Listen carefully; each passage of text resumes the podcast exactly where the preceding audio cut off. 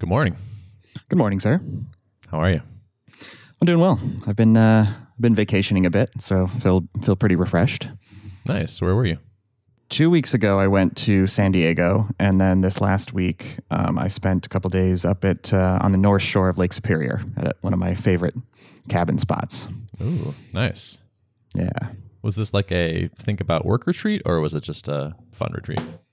Uh, mostly just a fun retreat. San Diego was both vacation and it was kind of a cool chance to meet up with Corey. That's where Corey lives, and it's like in these strange companies that we're building where you could have remote teams like it's kind of sometimes it's rare having an opportunity to actually meet up in real life with uh, with one of your teammates so yeah and then this was just we just got it on the calendar like um, i've enjoyed visiting the north shore in almost all seasons but we hadn't really been in the summertime yet so wanted to get up there and and see how things were up there it's nice it's a bit 10 degrees 10 degrees cooler than down in the city so a bit more comfortable and we uh hiked around a bit, went swimming in Lake Superior, which is pretty cool.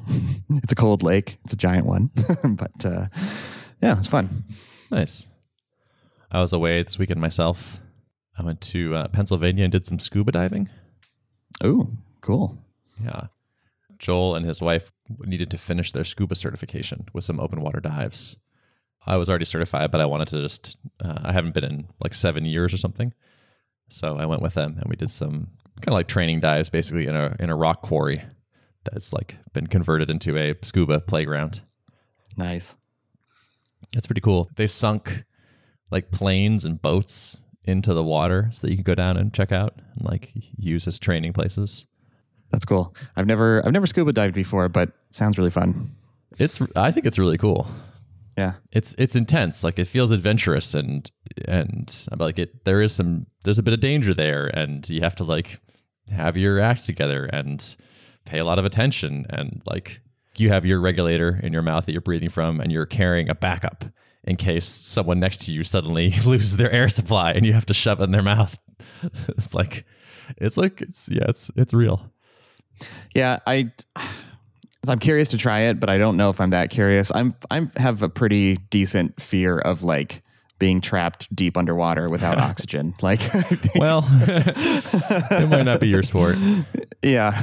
Although, um, so the the majority of the diving that I've done was in like was in Australia, so like very warm water, very clear. You could see a long, long, long way. So even like thirty feet underwater, you don't feel like you're trapped or you're like you're super deep. It's just like, oh yeah, I'm just in this pretty pool. yeah. Yep. So last time I went to Mexico, we like snorkeled a bit in some cenotes and and then when we were in there, of course, this was before I had my uh, laser eye surgery, and I didn't have like prescription goggles or whatever. So I was basically going blind, which was a much worse experience.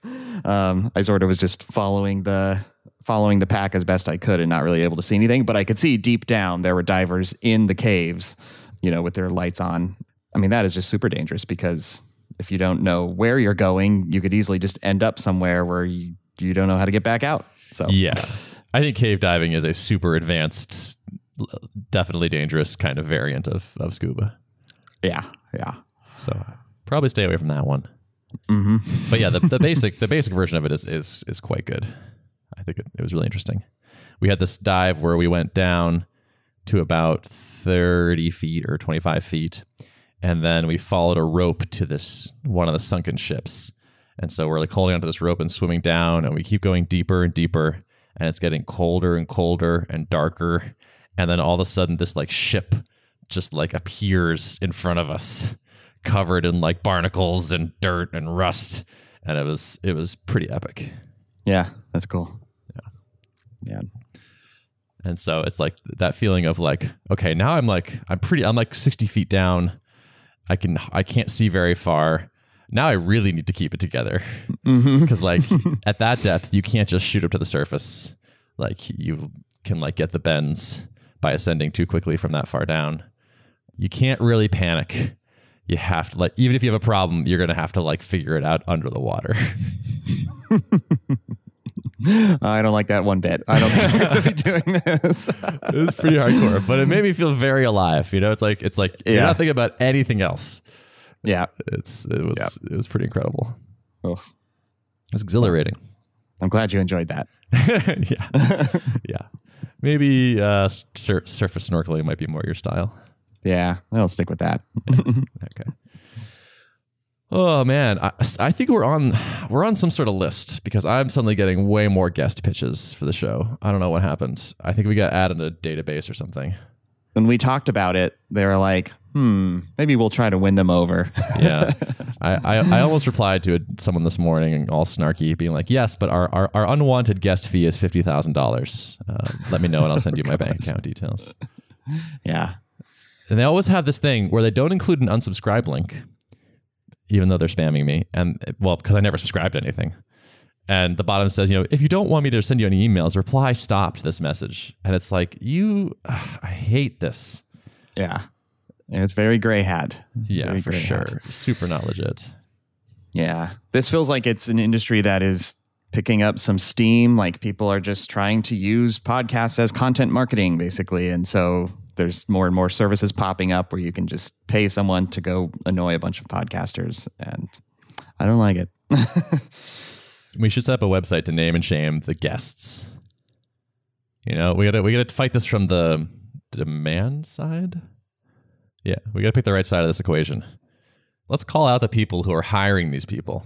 Because there's nothing wrong with doing a little doing a little hustle, of course, but you know, do your own outreach and make it make a compelling pitch if you're going to pitch a podcaster, or do a little um, a, a degree of research first on like, is this a podcast that d- normally does guests, and if not, then maybe you shouldn't pitch them.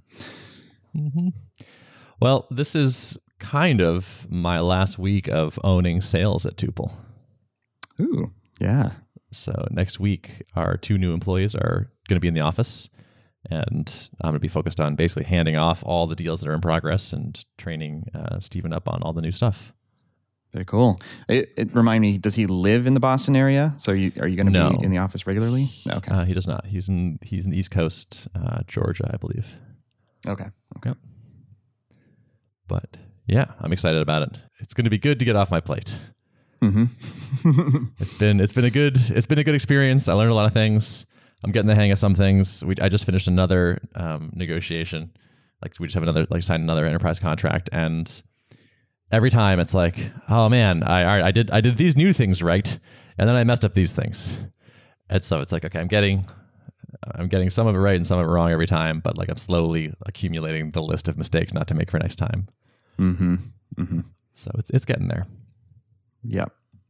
And there are a few things more satisfying than delegating a task like this or, or a job like this to an expert who already has those learnings and can actually do it better than you could. Well, uh, unclear if if he, so. Like Steven has not done sales before, so his background is in success. So the idea is that like Related, but yeah. totally yeah. So like I'm going to be more or less training him up on what I've learned, and then he's going to kind of take the baton and keep running with it. And I've actually introduced him to a salesperson that is very experienced to act as like a, a mentor type. So for when we do need the, that expertise, the diligent following up and paying attention to all the things and making it somebody's full time job is, I think, going to be a huge improvement over the, the current state of the world. Like as I was reviewing all the things in progress to hand off, I was like, oh, yeah, I lost track of these things while focused on these other things here. And that's just very suboptimal from a sales perspective. Most things require more effort than a founder is usually able to give them. you know, if you're spreading yourself even moderately thin, it's like we have a we have an affiliate program and that has produced kind of moderate results so far and I've learned just how much of like how much effort they really take to really kickstart and get off the ground and it's easy to like launch something like that. You put it out there, uh, you add the link to your footer, like we have an affiliate program, but then like it requires like kind of continual effort spaced out over time to really uh, drive momentum on that on that channel. And like Corey's been doing that kind of behind the scenes. Like I'll see him send re-engagement emails from time to time to affiliates or let them know about a new feature or just you know and like these things that I just wouldn't wouldn't have thought of and probably wouldn't have um, spent the time on because I'm dealing with a million other things. So Mm-hmm. Totally. Yep. Excited for this to be. I mean, like this, especially this part of our business, totally warrants someone's full time effort. So I'm very, I'm very excited about that. I'm learning. I've been making a list. Like I'm learning uh, things with every deal, which is cool. Like we're starting. It's it's starting to get pretty okay. Still making mistakes, but like learning new things and like I can tell you officially that Stripe is a customer. I have Oh, nice. contractual permission to mention this cool. now, which is nice. So like that's like a thing I've started adding into our contracts now. Is like we want to be able to talk about this. Sometimes it gets struck, but sometimes not. They've been a customer for a little while, right? Um, Yes. So, how did that process go about on getting the approval of being able to say this publicly? Um, they wanted to put a an agreement in place beyond our normal terms of service, and so we started um, negotiating it. And I just added in a section on like things we can do, things that we want to do, and like it's like we're this whole red line process where it's like, okay, here's the contract, and I'm like, yes, no, to, to this, to that, and I added some stuff, and they did not remove it, so that's part of the deal. Hmm. Wow. And are you paying lawyers when you're like doing these custom contracts like this? No, okay. not Putting on your best yet. lawyer hat. yes. yeah. Yeah, that might be an area that could use some increased professionalization. Maybe, maybe not. I don't know. I mean, good contracts should be decently readable and parsable by ordinary human beings. Yeah, I go back and forth. So the thing is, like, I- I think that's true, but also that, like, I don't really know the exact legal interpretation of a certain word. So I could just read a word and be like, oh, yeah, that seems sensible. But it's like, no, no, no. In court, that means something like this. And I just, I just don't know that. So I think, especially as we like step up our game on this process, it might be worth having some legal help in the loop. On that topic, I get asked periodically, "Hey, are you GDPR compliant?" Which I I mean, in my mind, we are doing all the diligence that we should be um, in terms of data data protection, data handling. When when someone requests to, del- to delete their data, we do that within the parameters of GDPR. But it is sort of a sort of a Pandora's box of um, complicatedness, and there is no such thing as being just like suddenly I've met every single checkbox and now I am compliant. It's like a lot of laws. It's like you make progress towards being compliant by demonstrating that you're not being negligent on all these various fronts. And it is sort of a large, complicated law. And so I've I've always been like unsure how to even answer that question. It happened publicly a couple days ago. Someone someone asked, or I think it was like I think it was actually um, uh, Fathom Fathom Analytics' GDPR like chief data officer is she's like active on Twitter also and like it was vetting tools, vetting scheduling tools, and then it was like, all right, now I just need to like do a deep dive on their GDPR compliance. It's always a fun conversation to have in public where like people are waiting and watching how you're going to respond to that type of inquiry, you know? But I basically did the best I could, which is like, I think, you know, we're small right now, so we haven't invested gazillions of dollars into GDPR compliance efforts, but like we're making our best effort. And then she pointed me to some resources. She was like, you know, crack open a few beers and make it through this 2000 word article that I wrote about how a small SaaS can become GDPR compliant. So I actually read a little bit of that on my vacation. I'm not sure why I did that, but I was Wow. curious. Uh, yeah. Yikes. Yeah, there's so many so many potential legal things to invest time, money, and effort into uh, running a company like this. And the question is kind of like, when is the right time to level up sophistication? I guess. Yeah. The official answer is like, yes, you must follow all laws in all places you operate all the time from day one. And then the reality on the ground is like, yeah, like the likelihood of you getting sued for this thing is just like so low that I wouldn't worry about this now. And like, oh, the penalties for not paying state tax over here, like you can just pay, you can just catch it up later. Like there's all these like and that's that kind of sucks right like it sucks that there's like the official answer which is like incredibly burdensome and then the real answer which is like legally and ethically maybe dubious in places and it's like ugh, it's, it's unfortunate that that's the that's the system I know. I know. Yeah. it, it really feels like i mean I, I know there's this is not an actual solution but like it would be awesome if there was just sort of like a a grace period for new companies for for like everything. It's like don't you're not going to pay taxes for your first million in revenue. You don't have to comply with any of these things. No one can make laws that say you have to do these things. You know I, clearly this is not an actual workable solution but like something like that would be would be really nice for the world. Yeah, I mean there are many many laws are structured that way. I remember with with certain certain like labor related things. For like small businesses they only kick in beyond 50 employees for example or mm-hmm. a lot of sales tax collection you have to you have to sell at least several hundred thousand dollars worth of product in the state before like the sales tax stuff kicks in. So you know but it doesn't apply equally to all laws and i think gdpr is pretty i don't think there's much carve out as far as i understand for for small businesses. So yeah Yeah, there's also this whole like, can the EU actually make an American company do anything? right right And yeah, Yeah. it seems like opinions differ on this. mm-hmm Um, but I am extremely not a lawyer, so don't use this as GDPR advice. yes, exactly. Yeah. Ah, so yeah, we got new people in the office next week. That's pretty exciting. Schedule some activities, going out to dinner. Um, it's going to be, if there's going to be five tuplers in an office, which is a new record. That's cool. Yeah, is that the largest assembly of tuplers at once? Yes, for sure. I mean, it's there's- Exciting. Yeah, there's never even really been five before, practically. Yeah. I guess that's not totally true, but yeah, never, never one place. Mhm. I had some success getting a company to pay us a bunch of old invoices by threatening to shut them down. Oh, good. collections. you get to do collections. Yes, I've been doing collections as well.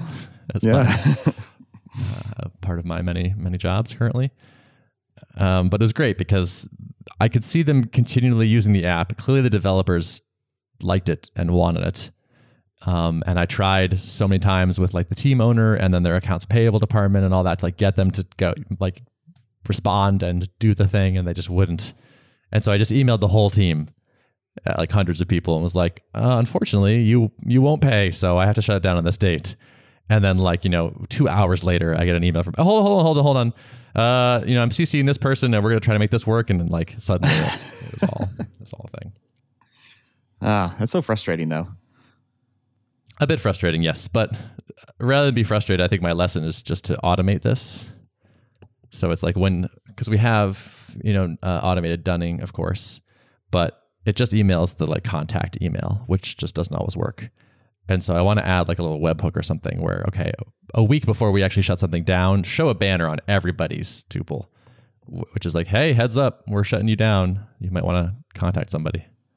Right. Yeah, you wouldn't want to like lead with that initially, but there becomes a point somewhere before shutting everyone's account down where it makes sense to like say, look, Mm-hmm. you make your best effort to get in contact with your billing person because uh, we haven't been able to. So exactly, yeah. yeah. It's just there's just so many little there's so many pieces of running a business. Mm-hmm. It's like so many little so many little optimizations. Yep. It's a wonder they work at all. There's another one. I could picture why these companies exist that roll up similar businesses.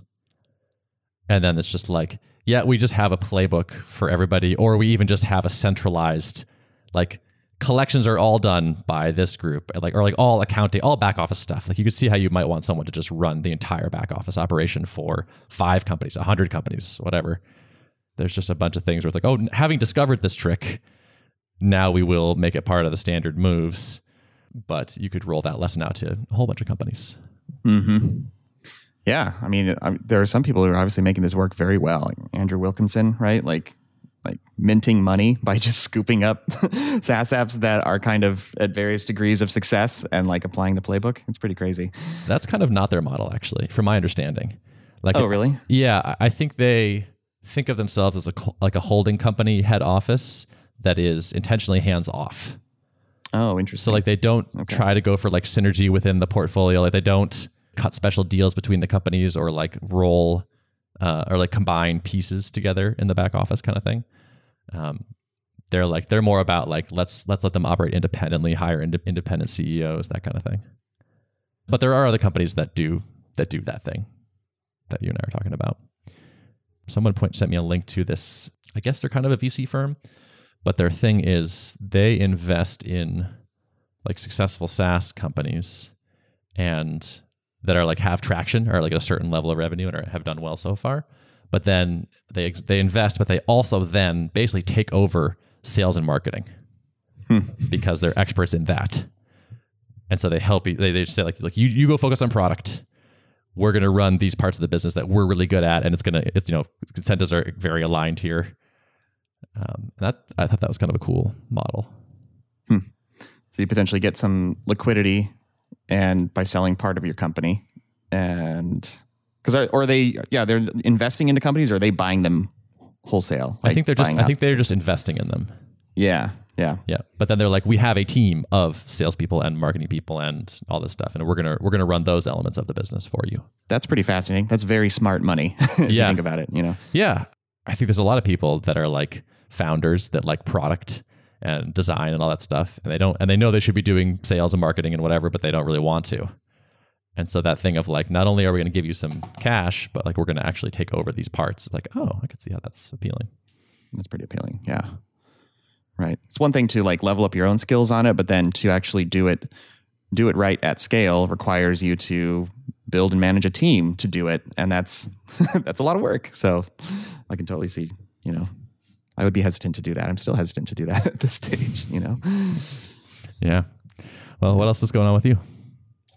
Um, still shipping quite a bit, even though it's been a, my my shipping spree has been a little bit interrupted by some some time off. But kind of following on from the iCloud integration, got a Fastmail integration built. Like it's mostly at the airport slash on a plane. Okay.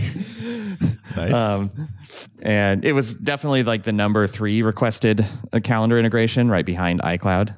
I think there's a lot of people who who like Fastmail for the kind of the privacy angle, being you know ungoogling um, themselves, and so I think, and there are like relatively few scheduling tools that I've seen that actually integrate with them. So I think it's kind of a cool like differentiation point, I think, and sort of philosophically aligns with you know with what our customers care about. So, so I was pretty stoked to get that live, and it was nice because I could reuse like ninety percent of the iCloud integration because they're both using CalDAV under the covers, but they each kind of have their own unique quirks. So I'm glad that I decided to build them as like branded integrations for the specific providers as opposed to just like this is a generic CalDAV integration because I think it's it would actually be quite difficult to like cover all the edge cases under one integration umbrella because even though they like they all claim to follow the same spec like they each are kind of deviating in their own peculiar ways so Classic. Yep, as expected. It's like I'm enough of a realist to know that like there's no way they're all following the spec to a T, and I can just build an integration that works for all of them. So did you see a, a lift or a bump from your iCloud slash Fastmail stuff? um, I actually haven't even dove in on the early numbers yet. Um, I kind of shipped it and then went on vacation and didn't really pay that much attention. And but it definitely got spread around a bit and drove drove a nice bump in trials and, and signups and stuff. I do need to still dig in on that, and I think there's going to be some some nice like co-marketing opportunities too with the Fastmail team, which I'm pretty excited about. Oh, nice. So, yeah, that's that's Yeah. great. That's Yep. another great standard move right. That- yeah. you should definitely do. Don't don't Yeah. not do it. integration marketing is a it was a powerful thing for Drip in the early days. You know, we cranked out I feel like something like on the order of 20 integrations within the first year. And yeah, that is definitely had an impact on growth. So But but it's not just like do the integration. It's like get in touch with them, figure out like okay, what are we gonna do? When are we gonna do it? Who's gonna send emails to whom? Can we use your list? Like that whole thing. exactly. Yep.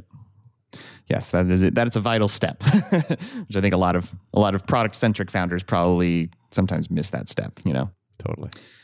Yeah, and then also on the integration front, so I worked like a couple hours each morning generally when I was on vacation, just you know while uh, while my wife was asleep, I could just slip in a little bit of time, and That's so I a was nice, kind of I like that cadence actually. yeah yeah Joel was doing that when we were at the lake. Like he would like wake up and do just a little bit of work in the morning, just like clear the inboxes, keep things up to date, answer questions, and then then get out. the trick is to stay because I didn't do this perfectly every day, and it's as long as I stay in the realm of like small enough tasks that I can that I can f- mark as complete on on a checklist and in my own mind as like, yep, this is a unit of work that I was able to accomplish. One day I like started working on some task that was like I could get, you know, 10% of the way into it and just start to build up the mental model on it and then like I needed to I needed to call it for the day. And that was it took me a good hour to like reorient my brain to not be like frustrated that I like left off on this thing that I was just just embarking on, you know. For most days it was just kind of like go in the support queue, follow up on some some support tickets, um, maybe work on little a few small tasks here and there. One of those was kind of looking into how to advance our Zapier integration forward. So there's kind of the Zapier approval flow has has matured over the years. So it's even different from when when I built like the drip integration way back in the day. But like you can build your integration and ship it as private, and then you can invite people to use the Zapier integration, which we had. So we had a link in the UI to like accept an invite to use it privately in your own Zapier account. The next step beyond that is once you get like five or 10 users, I think, who have activated, then you can um, submit it for approval to be like publicly listed as a beta um, integration. And then from there, once you get to 50 users, then they will like kind of put you into their partner program and they'll you know include you in roundups and and there's a whole there's a number of things you need to do for that. You need to build zap templates. You need to get at least 50 users. And there's like submit some help documentation and and a couple other checklist items. So i just sort of started chipping away at those. Thankfully like the approval into public beta status came within within like eight hours of me submitting the thing so i was pretty stoked about that yeah i'm pretty excited about the the prospect of like getting to do some more co-marketing with Zapier also because they're they're quite a uh, quite a marketing machine, especially For their sure. SEO engine. You know, They, speaking of integration marketing, yeah, yeah, exactly. That's sort of the uh, sort of the epitome of it. So, so yeah, actually, a call to action to AOP listeners too. Like, I am trying to actively recruit folks to you know enable our Zapier integration with SavvyCal, and so if you're a SavvyCal user or you're curious and checking out the product, uh, it would definitely be a major help to to us if you would. Uh, if you would check out, in particular, our Zapier integration, and I'll link to it in the show notes. I'm trying to think if there's anything I would use that for. Yeah, I don't think so. I mean, I'm a pretty simple user. Like, I pretty much am always just setting up a call that doesn't really have any other things happening. So I'm not sure I'm the right candidate here. Yeah. Guess you're not you're not really using it for you're doing like product demos or anything at this point, right? No, Yeah. it's almost always just like a generic chat with somebody for some reason. Mm-hmm. Yeah. Yeah. Probably less. Yeah, less use cases for around that. More like a big one we see is is like people hooking it up to their email marketing system or their uh, you know uh, Customer.io or whatever to um, record when someone books a demo, things like that. But What are you using for to do tracking, by the way? uh, what kind of tracking? Like you said, oh, I was like working on small tasks in the mornings. Mm-hmm. Like, where's Mm. where's your list of those? So most Or- things I try. I'm zooming out. How do you decide Yeah, what yeah. to do each day? okay. okay. Because so like I, here's my motivation. I have I use OmniFocus. I'm like a pretty I'm a long term user of this product, and this is actually a great question for Steven because he's all about this, but we'll see. So I have like all these tasks and projects in OmniFocus, personal and work, and it's just kind of like this huge list, and it's not ordered. And it usually feels kind of overwhelming to like go through it and say, okay, which of these things should I do first or next, or what's highest priority? And so I end up kind of with like a random selection sometimes from the list. Or I just have a thing in my head where I'm like, I really just want to do this thing and I'm just going to do it. And, I'm not even tracking it anywhere. I just want to do this today. And it feels kind of haphazard. Mm-hmm. Yeah, I don't. I don't feel like I've developed any better system than what you've got. basically, um, I started.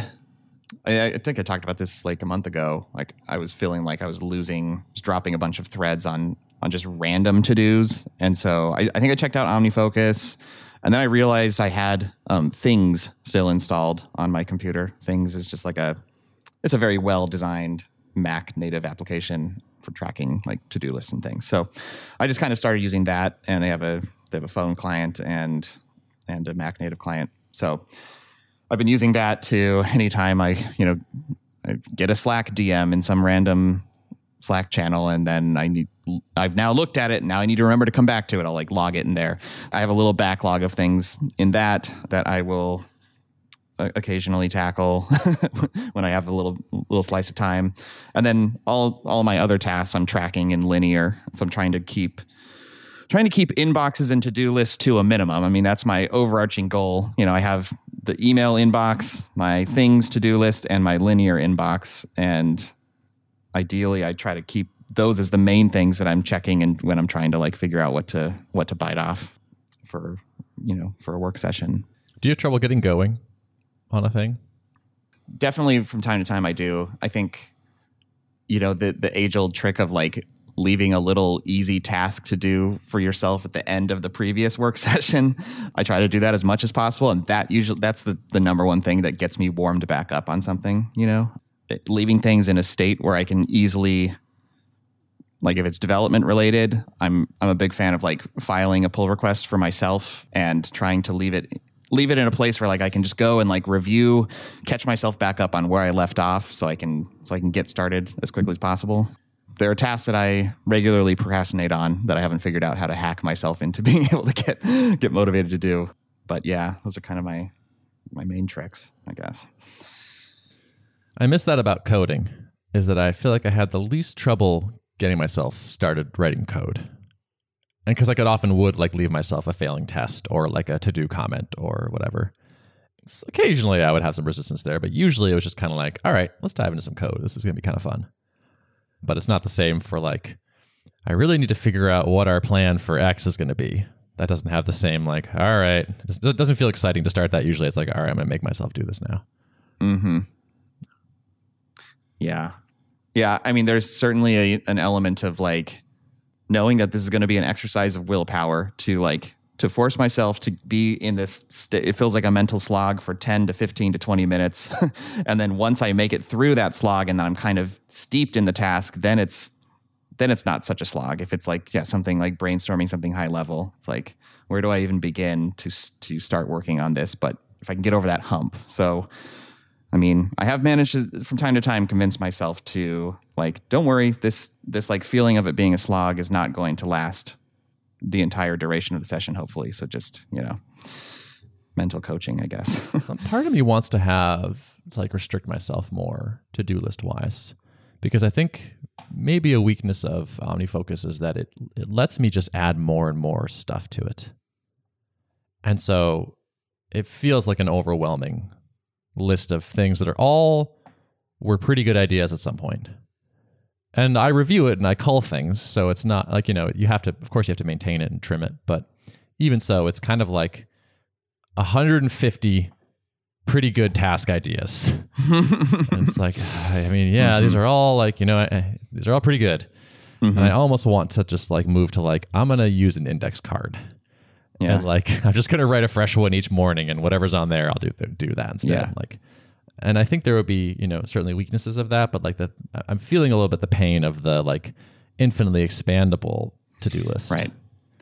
For a while, I was trying to like proactively keep the backlog small for the same reason as like if I end up with 300 things and many of them were filed like nine months ago, you know, am I really going to come back to that? Was it really that important in the first place? But but also like then if you don't do that, then I feel like you know potentially like I'm missing out on the opportunity to to keep kind of this artifact where like well if if eventually over time i'm noticing like an increasing number of people requesting a certain feature or something then it would be nice to have a record of that. Like burning the record doesn't really serve much purpose i don't feel like. Like it's only potentially you're only potentially losing information that you could have used later on. So i've kind of shifted towards like I keep a backlog, but the backlog I'm not driving my work off of the backlog. It's still like a deliberate planning process and then I will pull things out of it when I'm planning like a batch of work.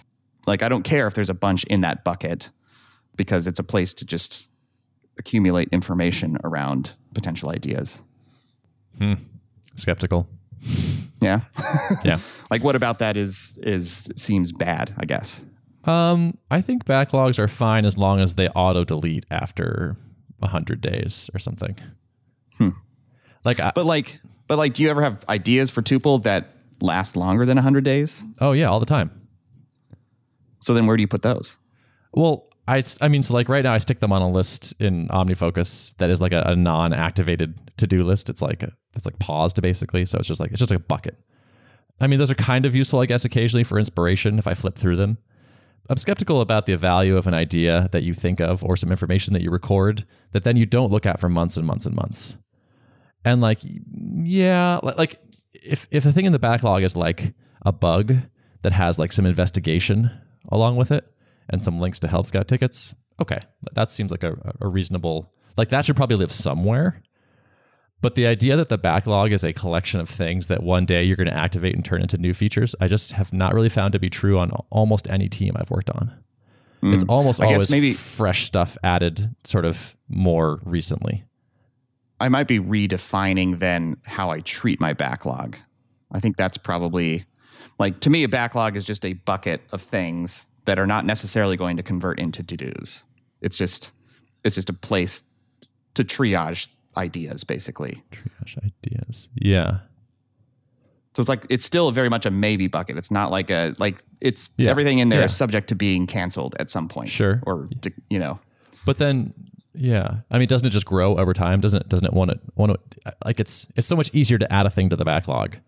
And mm-hmm. in my experience they only get bigger. Right, but I guess like what's the drawback of it getting bigger? Like well, what's the value of 800 things that you're not going to do right now? Searchable archive of past ideas, I guess. Is that useful? I mean, if something comes up again and then you find like, oh, actually, I've recorded five different conversations with customers in the past who have discussed this with me. And, you know, I don't know. I think it's sort of like a just a, a knowledge archive of past ideas. Like I don't see a I don't see a drawback to having them there. Yeah. I feel this like um, philosophical stress about it or something. It feels like I'm like an inbox clearer, you know, like the big pile of things sort of like exerts like psychic strain on me to some extent, um, which is, I guess, kind of a me problem. I think it's kind of like a philo- I feel like it's kind of like how you think of the backlog. Like if it's just kind of like a poorly organized knowledge base, that happens to sit next to your highly organized task tracking system, fine. But that feels wrong to me. That feels like go start a wiki and you know like make it like link it together and you know index it and you know make it more organized if if you want a big pile of ideas and thoughts and links and stuff don't put it right next to the the column that's like this is stuff we're doing for real that has been thought about and is all high priority. Those feel like like two different products right. to me almost. Yeah, which I've managed to like. I never view them next to each other. Like when I'm looking in linear, like the backlog view is its own view, and then there's the I have my other phases where like I'll sometimes move things into to do. For a while, I had like an up next and a to do, like two separate phases where I could put things in, and then I then I figured out like those both are kind of they were sort of arbitrary. So now I've been more aggressive about like it's either in the backlog or it's been promoted to a to do, and I keep of the, the to do is like that's the inbox that I'm aggressively trying to keep small. Yeah, yeah. Um, and then there's in progress, and then there's done. You know, um, yeah, it's interesting because I guess I haven't like I kind of looked at Roam and then I was just so turned off by their uh, UX that I just yeah. could not get yeah. activated. And I use Obsidian. It's weirdly for like, user hostile. yeah, extremely hostile. it's like I'm trying uh, Reflect, by the way. Oh yeah, I just Alex MacCaw's. Try that. Um, yeah, definitely not a gnome knockoff or Roam knockoff uh, product, uh, but actually, you know, made by someone that cares about design and UX, which is uh, yeah, kind of nice. Yeah, the backlog's making me not the ideal place to put this stuff, but it feels better to me than having it in a random text doc somewhere or in some strange wiki thing where like it's hard to search. Like I can very easily search through my linear backlog, you know, um, versus like this other place. And then like, I don't know, I'm liable to change up the other place. And then am I going to moot port all this knowledge over if I really want to keep the knowledge? Not that I, not that I'm like, it's necessarily an actionable to do yet, but like I just want to keep it around and I want to keep it in a place that's consistent. And I feel like, uh, I haven't really found this other like extension of my brain type of platform because Roam's not doing it for me. Obsidian's fine, but it still feels too disorganized to be the place where I put these like potential ideas to build into the product. So hmm. I don't know. I will say uh, so, yeah, because I um, I look at our linear board and I, the fact that you can hide the backlog on that view helps me because like it, it really is kind of just like there's this infinite column over here of what feels like more or less distraction. Like it's a it's a knowledge base basically over here, right next to my otherwise organized swim lanes of stuff that's happening. And so once I hid the backlog on that view, I stopped caring about it as much. Right. Like I feel like if you're tripped up by the term backlog, then just create a just create another category and put it in that bucket. You know, like I don't know. I I just I'm not I'm trying not to get too tripped up over the terminology. Um, and I don't have I don't have a, personally a ton of baggage around the word backlog. I think a lot of people in the dev community do. So they get have all these strong opinions about like what what constitutes something that's eligible to go into a backlog. And for me, it's just like I just treat it as a triage area. So it's not I'm not too precious about it, you know. But that's I, I don't think that's actually true because if you treat it as a triage area, then you would empty it. I mean, who says you have to empty it? Well, I'm just saying triage is taking a thing that's in your queue, deciding what's going to happen with it, and then shipping it out of wherever it is. Like like hospital triage is literally that. Like you keep the waiting room totally empty so you can triage people. Whatever, it doesn't matter. it's, it's you're using it like a, a holding pen. It's a it's Okay. a queue from which you might pull stuff. Right. Anyway, I think if everyone in the world deleted all their backlogs, it would be fine. Ah. I think. But then but you're a you're a fan of knowledge archival though, right? Uh, yeah. So you're saying So delete the knowledge delete, okay, archive. delete maybe is the wrong word. Uh, yeah, Why would you want to delete a knowledge archive? That's what I'm trying to get at, you know? Yeah. Or or you're just Yeah. advocating for moving it into OmniFocus or something, which then you're just not then it's just tool fiddling. Or Roam or Reflect. um, I just, yeah, I've never understood because like the Basecamp guys have been very like "Oh, we we never write any ideas down, and if it's important, it'll resurface. And I'm just like that feels way too uh, like why would you want to? I don't trust my own brain to make those connections to remember the connections that would potentially be high value down the road. You know, Mm-hmm. So yes, that's a fair point. Capturing knowledge, writing it down. If you have like a well-named ticket or whatever, and you've done some research and you put some data in there, that's not so bad to have around. That I mean, there's there's value in that for sure. But I guess as like a product owner, the fact that a year and a half ago we were like, oh, we should add a keyboard shortcut for this, and someone was like, oh yeah, we could do it in the whatever controller. I feel like I have this never-ending stream of like up to date features I want to build, you know, based on the feedback I've heard most recently. And so, like the old stuff or like the old bugs, like, oh, this has been a bug since February, but it doesn't seem like we're not getting any, reports of it lately. So, the record of the fact that this was a bug in February, eh. I mean, maybe the answer here is just like that you archive a bunch of stuff, yeah, you periodically review you review it. the Yeah. backlog to keep it from turning into That's ten pro- I guess that maybe that's what like savvy people are doing. That there's like a missing step for me. Yeah. But I'm going to have more time for this uh, once I hand off sales. So now that you're not doing sales. Yeah. it's going to be great. So maybe I will do a whole, ba- I'll, I'll do a backlog day and we'll have a nice tidy backlog. Yeah. yeah. Do you have a large backlog right now? We have 220 items in our backlog, Well, that's not so bad. I guess. um, yeah, it's like, oh, like, and then we like, we have like 20 bugs here in the needs reproduction category. It's like, well, that's like, I guess that's useful. Kind of. It's like there's someone reported a bug. We can't reproduce it. All right. Well, that's, I bet there's a lot of those. I don't know. And I guess that's when I say when I say triage, like eventually someone should like if it's in the backlog and it's in filed as needing reproduction, someone reported a bug and you're like, okay, we couldn't figure out right away. So eventually someone should there should be some process where someone goes and reviews that and then either decides like, is this important or not? And I feel like that is a that is a proper place for something to fall and sit in the backlog labeled as such and eventually someone comes by and either decides to just archive it or like slot it into a stream of work Mm-hmm. Yeah. Okay. So maybe I'm backlogging wrong. Maybe, maybe I'll like it more if I backlog differently. yeah probably and backlogs do need tending Yeah, I think that might be the missing piece here. Fine, I won't delete everything in here. i mean you can i'm just saying like I'm kind of the only one with the opinion, this opinion on the team, so I would not unilaterally delete everything. Good call. Um, I'm going to be on another podcast tomorrow. What? You're stepping out? That's, that's right. I am abandoning you for one episode. All right. Um, Who's going to be? uh, the Talking Too Loud podcast, Wistia's uh, podcast, Oh, cool. which I'm excited about. I did not cold email them and ask to be on it. I did not pay someone to cold email them. hmm Uh, I was just chatting with uh, Chris Savage, and he was like, "Oh, hey, we should have you on the podcast." And I was like, "Sounds great." Cool. Yeah, so that'd be cool. Fun. Guesting on podcasts is my one of my favorite things, actually. Yeah. Like what? I don't know if people know, but like I feel like if if you're if you're comfortable being on a podcast and just kind of talking extemporaneously, it is so easy to be a guest on somebody else's podcast. hmm It's Yep. like small time commitment. The thing itself, I find personally fun, and often quite a good like marketing event for for your company. Yeah. you. Yep.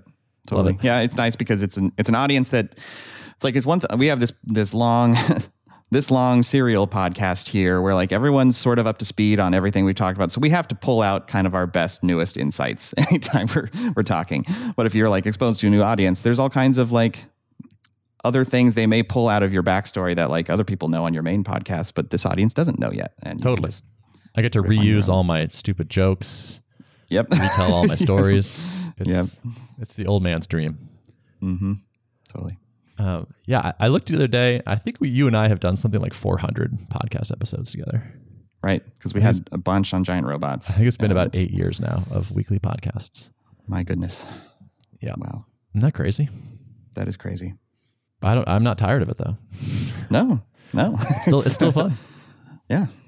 That's handy. It's a new week every week. it's really nice that we found like I, I think it's the same for you. You also enjoy, you know, find it to be like too much work or anything, and so like it's nice to have a thing like that where it's like this is you know a marketing channel for us uh, among other things, and I don't feel at all like oh I got to get this week's content out to feed the marketing machine. Like when I wake up Thursday morning and I'm like oh it's AOP today, I'm like nice. This is like just like a actually this is like one of my favorite mornings of the week like I make my coffee, I stay home because my my setup is at home, and so it's like going to the office late after having already done a thing that's useful for me and the business is like that just feels good. Mm-hmm. Very nice. Yeah. So let's keep I doing enjoyed it. it as well. Let's do it. Okay, but let's stop doing it now. Okay. Okay, that's the show. Notes for the show can be found at artofproductpodcast.com. Thanks for listening. See ya. Goodbye.